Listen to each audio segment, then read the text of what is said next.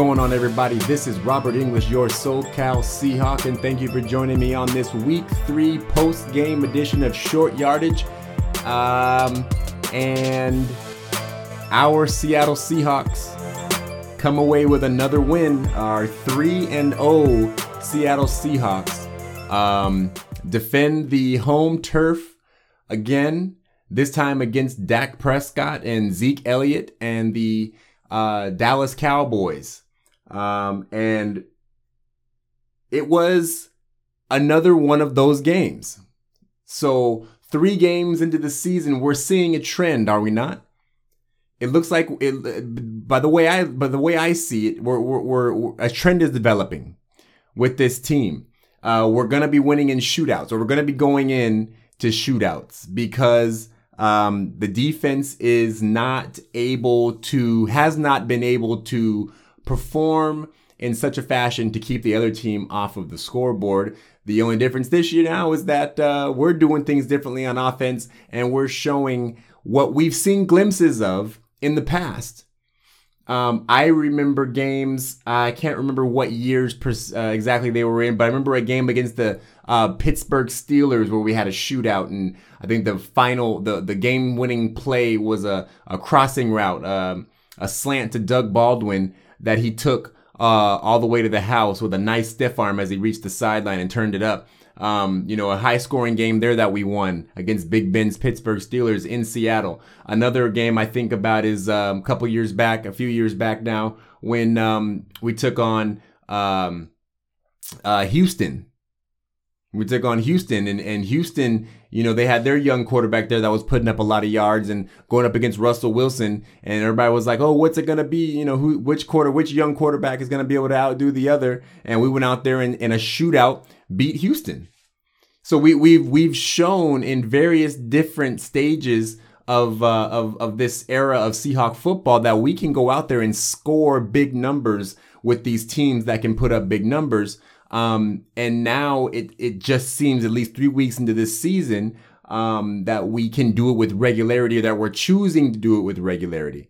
Um, but another game where the offense was superb. Russell Wilson was lights out once again. Um, and uh, the play calling. We're going to get into that first. That's my first topic for this one. I got a few topics. I don't know if I'll have time to get through all of them, but um, firstly, the first thing that I'm going to harp on now is um, the offensive coordinator, okay, and his play calling. Mr. Schottenheimer um, is doing exactly. I mean, I guess he's doing exactly what everybody wanted to see for you know all this stuff. They've been they've been running just the same way they ran Darrell Bevell through the mud. Okay, even though Darrell Bevell's offense got us our first Super Bowl uh, victory in franchise history and two straight trips to the big game, we still had nothing but bad things to say about Darrell Bevell, right? Um, and apparently you know the the organization saw fit to move on as well because maybe because maybe because if you're sitting still you're moving backwards right? We weren't we weren't moving forward again. So like in technology if you're not moving forward you're technically moving backwards. So maybe that's how that works. I don't know. But i know that there's a lot of conversation a lot of um you know bad mouthing amongst what I what I call the twelves, you know the the the the the Seahawk fan and otherwise, um, you know about Pete Carroll when the when the when the going is tough, people are so quick to just jump ship or or to you know want to throw babies out with the bathwater. And I, I just never can quite understand that. I was always a Bevell apologist, and now I'm a I'm a Schottenheimer apologist because we're still a winning team. We're still a winning team. Um, but it appears that uh, the that the coaching staff, mo- namely Be- uh, Bevell, namely Schottenheimer and um, and and Pete Carroll, uh, have decided to heed um, you know the call from you know everybody around and and let Russ cook. Now maybe this was some some deep thought out plan by Pete Carroll and John Schneider and and um and and you know and now um Schotten, uh, Brian Schottenheimer being brought into the fold. This deep plan to like make Russell wait almost a decade into his career before before you let him really take the reins. I don't know. Maybe probably not. Um, you know, but here we are.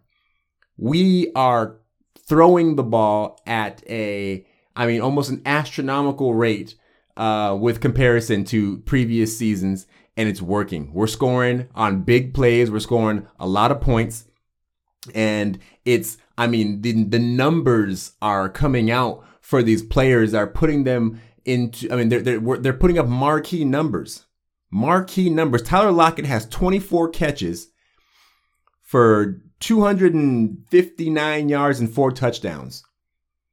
Three games into the season. That's, I, mean, outrageous. What does Russell have? 15 touchdowns, 14 touchdowns? Uh, you know, uh, going into the game on Sunday against Dallas, Russell Wilson had only two more incompletions than he did touchdown passes.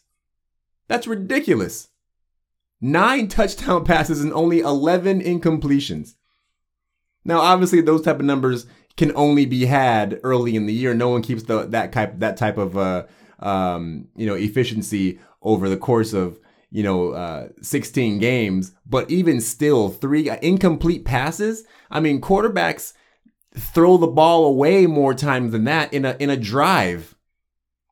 Let alone three games. You know, two, two more than touchdowns. I mean, I mean, how many times does a quarterback throw the ball away in a game? Anywhere between you know three and eight. You know, typically you go you get get rid of the ball. Sometimes you just got to get rid of the ball. Incompletions aren't a bad thing. Russell only had 11 going into the game.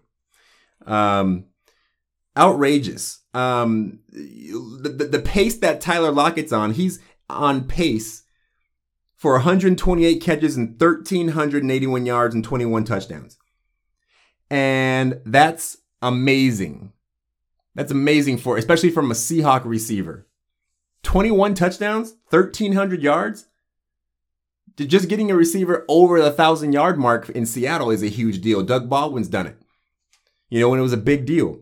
But before you get all, you know, before we get hyped on Tyler Lockett, let's look at um, DK Metcalf. And before I tell DK's good stuff, let's go and talk about DK's bad stuff. DK could have had an epic game on uh, on Sunday. It would have been certainly more epic if he did not take his foot off the gas um, on uh, on that touchdown pass. A beautiful, another beautiful throw from Russell Wilson just per it was it was beautiful. It doesn't get any more pretty than that play. All the deep passes that we've had this season, that was the prettiest one. Cuz DK was running full stride, full speed. That was a perfect pass. We say perfect pass all the time. The one to Tyler Lockett was perfect. The other ones to DK was perfect. All three all 3 weeks of this season he's put deep balls perfectly. But I mean when you really want to peel back the onion and talk about perfection, that pass was perfect. I don't think DK Metcalf broke his stride at all on that on that catch, on that pass catch. He was running. You could if you go back and watch the replay, he was full speed, full uh, stride, and that ball landed right in the basket. And then that fool just decided he was going to quit on the play and just kind of coast in. And that rookie uh, Diggs from Dallas came up behind him and knocked the ball out. And I promise you, that that will never happen again. And oh my gosh, my favorite thing to do in the world is to go on the internet, so social medias and whatnot, and find what people have to say about things that happen in the game. There's a lot of armchair quarterbacks out there, a lot of people who, you know, just say, have everybody has their opinion, fair enough. Um, but not a lot of people that don't really know football. Um, and you know, the people were saying, "Oh, take him out of the game," um, this and that. Like, no, look, he was th- that that's a mistake that this this this dude named DK Metcalf is likely going to be a great receiver. I mean, he, he just going based off his build, his his physical attributes. Okay, because no one knew what he was going to be able to do on the field till he got there. But just based on his physical attributes, he has a whole lot of potential. And now we're seeing now, uh, you know, in his second year that this dude really can play. He beats uh, defenders over the top. He gets open in the middle of the field. He is if, if he shores up his hands on some of those comeback routes and some of those more intermediate routes, um, DK Metcalf might be a historically great receiver in this league, and it's looking good. Um, I think his success. I think he's realizing that he has the ability, especially after what he did to, what he did to Stephon Gilmore last week against uh, New England. I think he's I think he's starting to realize that there might be nobody in this league that can guard him. I think he's starting to realize that. I I, I think that he is beginning to believe, like in the Matrix, right? When uh, when when Neo was, a, so was supposed to run out of that subway, right? Instead of running, he stopped and turned around and looked at Agent Smith right in his face. And they're like, "What is he doing?" And what did Morpheus say? He's beginning to believe. DK Metcalf is beginning to believe that he is the one.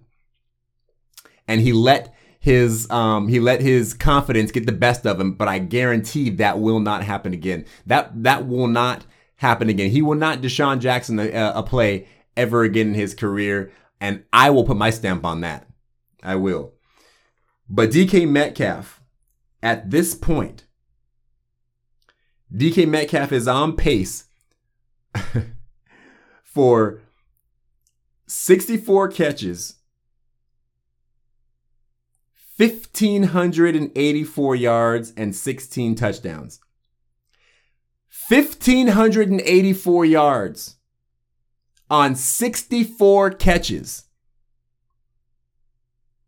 Now, whether you're a mathematician or not, what you what's more important than your math skills is recognizing that that is 20 almost 25 yards per reception average.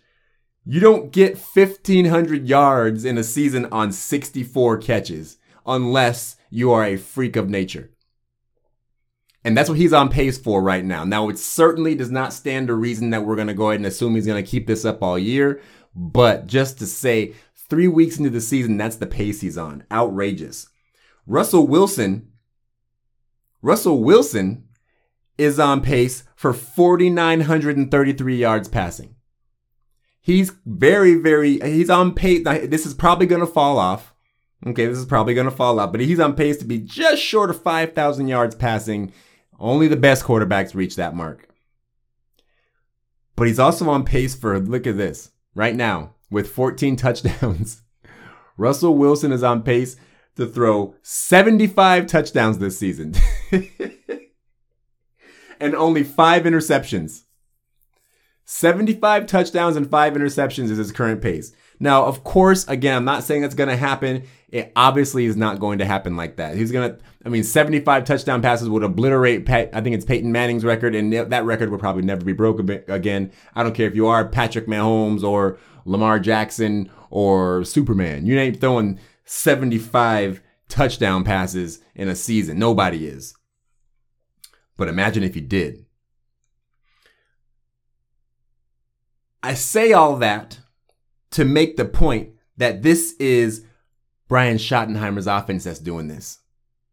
So there shan't be any more uh, down talk about uh, the offensive play calling. There was talk, you know, it's always let Russ cook, let Russ cook. Well, the first time let Russ cook, um, you know, ended up with a call it an adverse, uh, you know, um, uh, uh, effect on the game or adverse result.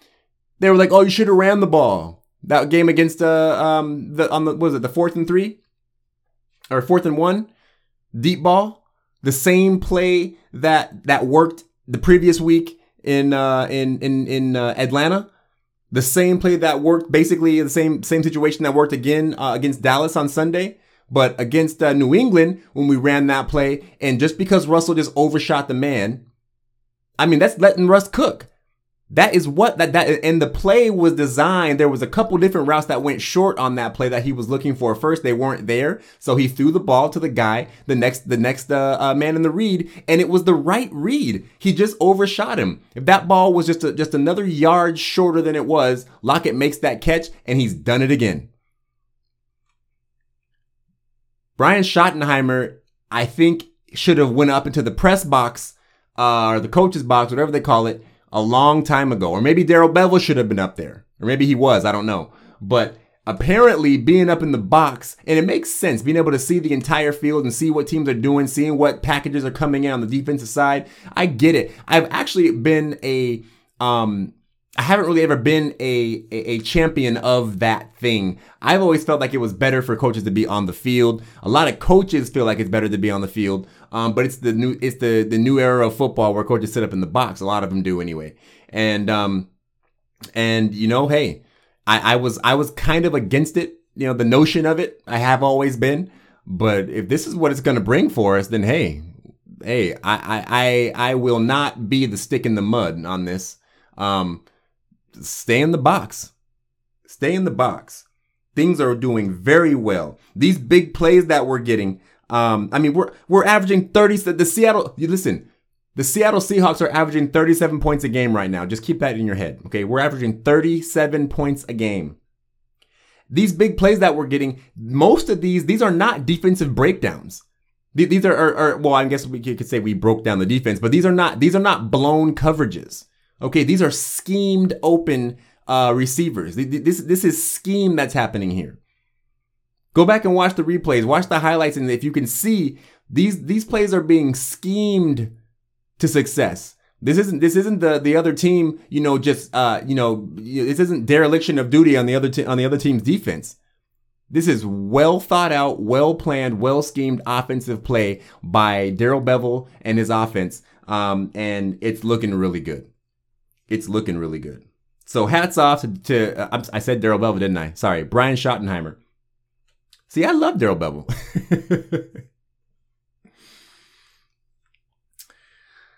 okay, now let's talk about uh, something that's not so good, uh, which is the defense.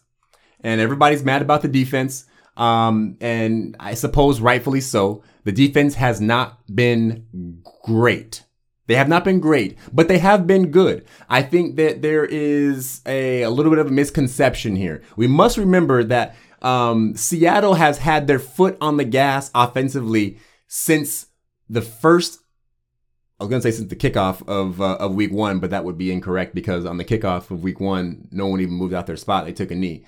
Uh, but since that point, Seattle has not taken really taken their foot off the gas on offense for three weeks. So what we've done is we have successfully made these teams one dimensional in their in their offense. And when you make a team one dimensional, you're you're you're almost you're 99.9% of the time you're talking about uh, forcing them to pass.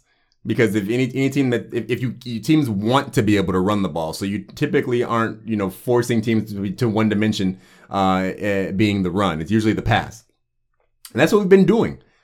We have, uh, what did Zeke have? Ezekiel Elliott ran the ball 14 times for 34 yards and a touchdown. And his touchdown was a short yardage, a goal line touchdown. 2.4 yards a carry. We have kept, uh, we have had a, a, a, less than three, I think it's gotten gone down now, so it's got to be less than three and a half yards a carry, uh, maybe down closer to, cl- closer to three yards a carry on the season. He got, he caught six balls for 24 yards. Now, the Cowboys didn't run at first, but again, because we had our foot on the gas, the though, we were scoring touchdowns. We were, we were I mean, the, the deep ball to Tyler Lockett, you know, then the deep ball to, uh, uh, to, um, uh, DK. I mean, Cowboys weren't, didn't have any opportunity to really slow down, slow the game down. So they, at first they didn't run and then they, then they weren't able to run. So, you know, and, and, this is and this is why the number is skewed. I mean, Seattle literally has the number sorry, we have the number 2 run defense. Uh, I think Pittsburgh has the number 1 run defense right now. But we have the number 2 where defense is number 2 against the rush. But we are dead last, number 32 versus the pass by and, and not by not by by a, a wide margin. It's by a wide margin. We're like 200 yards worse than the number 31 team. So, yeah, I mean, and that I'll segue into how we've given up 400, nearly 400 yards passing three games in a row. 434 to Matt Ryan, 397 to Cam Newton, and 461 to Dak Prescott. So, I mean, apparently, if any quarterback is trying to pad his numbers, go ahead and play us Seahawks, but it doesn't mean you're going to win the game.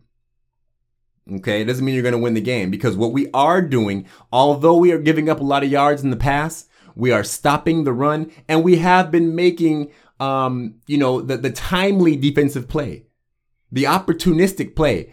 People have been talking about Shaq and how bad Shaq has been playing this year. Well, Shaq got a pick. I think I think there's a big misconception about what a corner is expected to do on a football field. People think that if if if the receiver catches the football, then the corner's not doing his job. And that's not really the case. If a corner stays with his man and tackles the tackles the player immediately after making the catch, you're pretty much doing your job. Now, there is an expectation for you to knock a football away if you can, but as long as you're not giving up anything over the top and you're making tackles immediately after the catch, you're doing your job as a corner. You're doing your job as a corner if you are able to do those things. Taking taking pick sixes back to the house every other game or so is is is icing on the cake. That's icing on the cake. Getting two interceptions you know, uh, uh, or, or, even just getting multiple interceptions, you know, every couple of weeks, that's icing on the cake. I, I would go so far as to say even getting interceptions is even then icing on the cake. Now we we pride ourselves on turning the ball over, and you and as a good corner, you got to expect to make some picks here and there when the opportunity presents itself, right? But if quarterbacks aren't forcing balls in, in, the spots that they that they you know maybe they shouldn't, you know those are the ones the, the the the the picks that corners are supposed to make is when the quarterback and the receiver and or the receiver make a mistake. Those are the ones that they're supposed to pick off. Otherwise, they're there to just make sure that there's no extra damage done. Don't let anybody get past you. If they make the catch, you tackle them now. That's that's really what a corner. If a corner is able to do that, he's doing his job. You have to let go of the LOB, 12s. Let go of the Legion of Boom. Okay? This is not this is not the LOB. This this is the shell OB because it's only a shell of its former self this defense. Okay? Get over it. The LOB is gone. I know we had a lot to talk about leading right into this uh, season with you know signing Jamal Adams and having Quandre Diggs, um, and and uh, and and Marquise Blair unfortunately went down. You know, just we had this we had this high hopes anyway. Everybody's been so high on Shaq until the first three until you know week one. You know, because one of the best receivers ever to play the game, you know, you know, kind of worked him a little bit. But it's like that was Julio Jones. What do you expect? He's Julio Jones. You know. Um, look, Shaq got a pick on Sunday. He did his job. Uh, Tre Flowers. Pe- people have been very upset with Tre Flowers, you know, and hey, you know, Tre Flowers should have had a pick. Um, but he made um, he made a really good uh, bat uh, uh, batting down did really good batting down a ball on, on what would have been probably a big screenplay um, uh, if he hadn't batted it down. He had a blocked field goal. Um, I mean Tre Flowers did his thing. That that that that interception that he missed that hit him right in his numbers that was unfortunate, uh, especially because who was it? Gallup, you know, caught it off of his the bounce off of his chest and took off for another 15 20 yards or so. So that was that was that was a little bit uh you know frustrating, but um you, you got to let these guys let these guys go out there and figure out figure out what we what we're working with. Okay, stop stop trying to um down talk these guys so soon. So soon. And really, the problem is the pass rush. So I'll segue into that. The pass rush is really the issue. And I tell you what, I hear a lot of talk about Seattle needing an edge rusher. And when I watch the game on Sunday um, and I rewatch it, I don't know that the edge rusher is really the issue. I think it's because we're not getting any middle pressure. Because on most of jo- the dropbacks, most of DK, excuse me, uh, Dak Prescott's dropbacks, he he drops back and has to jump back up in that pocket rather quickly because our ends a lot of times, whether it's the end or a safety coming down or a linebacker blitzing, somebody is getting around that edge. Somebody is getting around the edge. DK, I keep saying DK. I'm I'll get my words together here at some point. Um, Dak Prescott was climbing into that pocket climbing into that pocket, but without any middle pressure. You know, um, you know, he has that, he has a clear pocket to, you know, step up into. Um, so I don't know if it's so much the edge that's the problem. I'm thinking it might be something in the middle. Um, so I would like to see um, if there's anything that we can do. But that, I mean, that D line has speed. Look how, I mean, we are fast. That's, that's what I'm saying. The edge, we're, we're getting around the edge. It's just he's stepping up in there, The quarterbacks are stepping back up and, you know, and they've got nothing, nothing in front of them, no middle pressure. When they ran that jet sweep reverse, who was it? Uh, Alton Robinson, Alton Robinson and, and Poona Ford were on that. And those are two fast players. That, that, that's a speed play. That's a speed play. I think that was in the second quarter of the game. They ran a they ran an end around. It wasn't an end around. It was a, it was a jet sweep out of the shotgun. Jet sweep reverse. I can't remember which uh, receivers uh, ended up with their ball. I want to say it might have been Gallup, and then he gave it to somebody else, or vice versa. But um, they ran a jet sweep reverse, and uh, Alton Robinson and and Poona Ford were on it like white on rice, on a speed play. Our we we have the speed to uh, you know on on uh, on the defensive line. We just got to get more pressure um, up front on those passing plays. That's what it is. We got to get more pressure in the middle. So um, this defense is going to is going to come about. I do believe the defense is going to come about, um, uh, and we ha- we just gotta wait for it. We just gotta wait for it.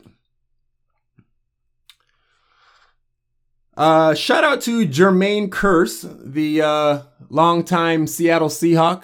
Um, I guess you can call it long time. The uh, the one time Seattle Seahawk. Um, Jermaine Kearse was a great feel good story for us. Um, you know, he came to the Seahawks from uh, UW. So he was a hometown, University of Washington hometown product, drafted by the Seahawks. Can't ask for a better, uh, um, you know, a better, um, you know, story than that.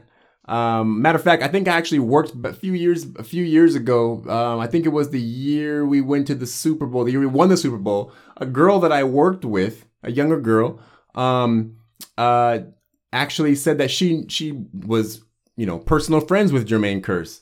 Um, so I was like, that's pretty cool. So I mean, obviously, me and her became friends because she was uh, kind of a I, I, I knighted her uh, an honorary Seahawk fan. So I talked Seahawks, so she didn't give it, uh, you know what about football, but she's like, oh yeah, I know uh, one of the guys that plays for the team. Like, oh yeah, who's that? Uh, Jermaine, Jermaine Kearse. I'm like, you know Jermaine Kearse? Like, yeah, I know Jermaine. I was like, oh, cool. But anyway, uh, he announced his retirement today. Uh, this being um, Tuesday. Uh, eight seasons in the league, got himself a, a Super Bowl ring. Um, you know, two trips uh, to the Super Bowl in a row. You know, won one of them, lost one.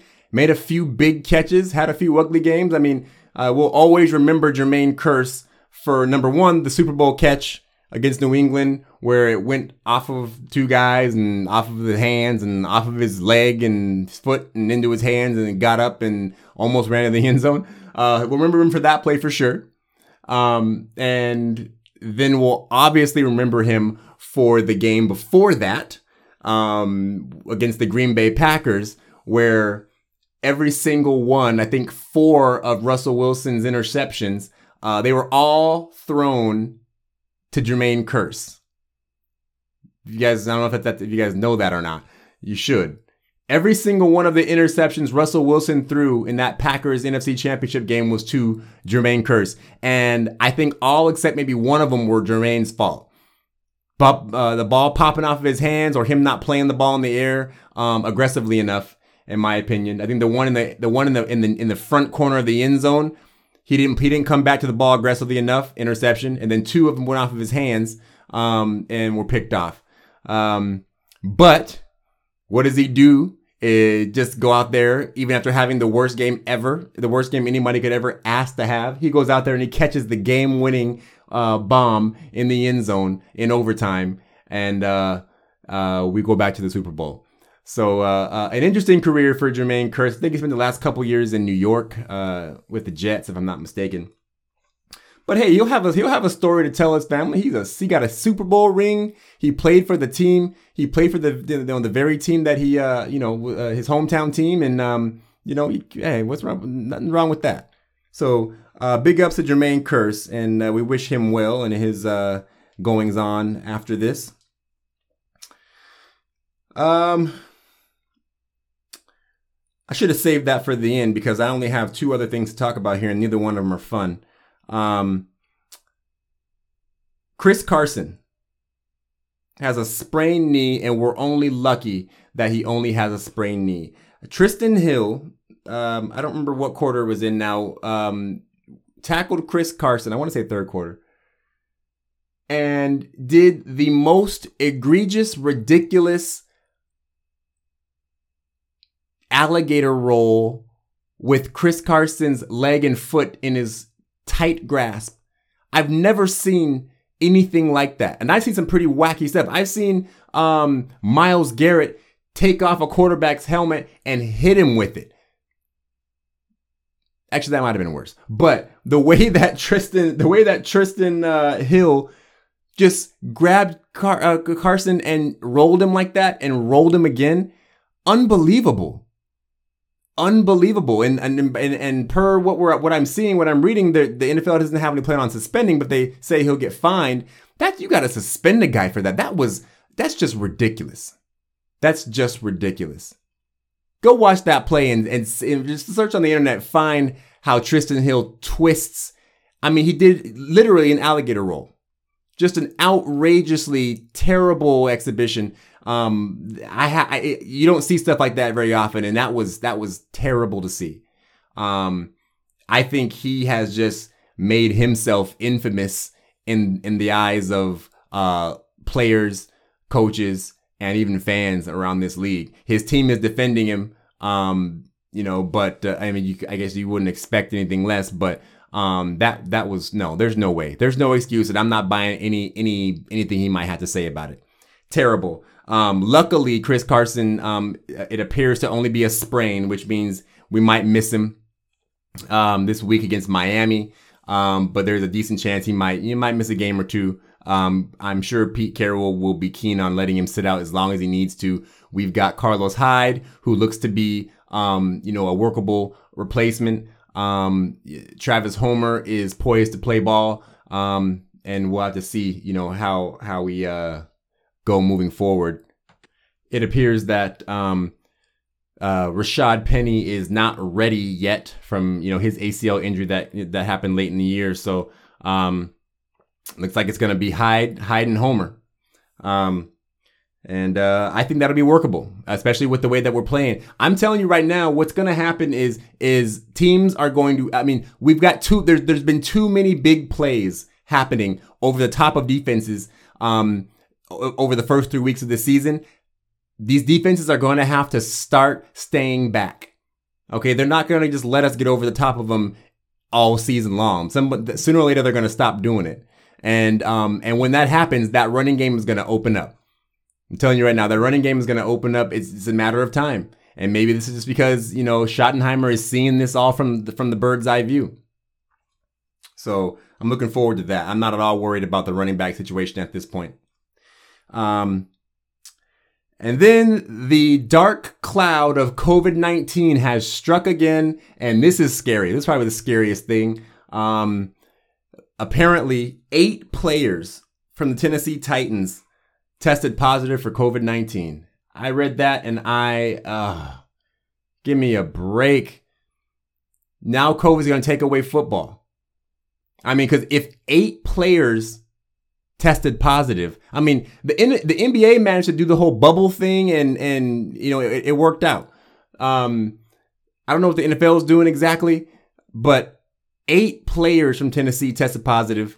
Um, they just all played in a football game against you know uh, they've been playing for the last two weeks. So if you if you are testing positive, you know how long have you actually had it, right? So I mean, eight people certainly qualifies as an outbreak. So if if and and and now, so what are you gonna do about Tennessee? Tennessee had to shut down their their football operations basically. No no face to face or no in person um activities for this whole week. So they they I don't imagine they can't play on Sunday, right? So now we're gonna that's gonna be a game that's gonna have to be moved to a different uh, a different um, uh, time in the year. Do they have to give up their bye week? Or something like that. I know that that's happened before where teams just don't get a bye week because um, you know a game had to be moved or whatever, um, or they're gonna they're gonna play two games in a, in a week or, or you know how's that gonna work? Um, so that's gonna be interesting to see. But eight players from a team testing positive. It only stands to reason that we should expect that there might be more. And if and if this turns out to, you know, if this turns out to go over the spread over a few different teams, they're going to shut the league down So I'll tell you, I told you, I, I've said it in my first couple of weeks. I'm putting an asterisk next to this season. If you've been listening, I've been saying that I'm putting an asterisk next to this season, regardless of what happens. Even if the Seahawks go to the Super Bowl, I think I mean that. Um, I'm putting an asterisk next to this season because who knows what's going to happen with this whole thing, right? And I mean, what is this? I, am not going to get into COVID. I'm not going to get into COVID because it's a hot button topic. Um, so, anyways, that's what we got. That's what we got. That's what I got for this one. We have the Miami Dolphins um, on Sunday, 10 a.m. West Coast time. Uh, typically speaking, um, I would expect to go into this game and not have too much trouble. But traveling to the East Coast, especially in Florida, historically speaking, we can have some trouble. Um, uh, even when Seattle has been good, uh, you know, going all the way to the East Coast and and and, te- and specifically going into Florida um, has has provided a for some reason given us issue. Um, now that that's that's historical though. That that's that's over the course of a long period of time. More recently, we've been better. Um, but I, you know, I'm I'm a historical fan. I've been around for a lot. I can't get those things out of my head. I can't get it out of my head when Seahawks are, are beating up all the best teams in the league and then they go to Miami and lose and the sprinklers turn on on the field. You guys remember that? But we'll be back in a couple of days with more with some more information on the Miami game. Make sure that you guys are listening and subscribing and checking out Seattle Sports Union. That's seattlesportsunion.com on the web, uh, at Seattle Sports Union um, on Twitter and Facebook. Um, check out the podcast on Podbean and Apple, uh, uh, or, Apple, Apple Podcasts and iTunes. Um, check out myself, Abraham DeWeese, the rest of the team for our unlicensed professional opinion on everything Seattle sports from the Mariners to the Mist, and of course, our 3 0 Seattle Seahawks. Um, make sure you like and subscribe this podcast. You can find it on Spotify. You can find me on Podbean and Apple uh, Podcasts. Um, uh, appreciate you guys' support. This is Robert English signing off. Go Hawks.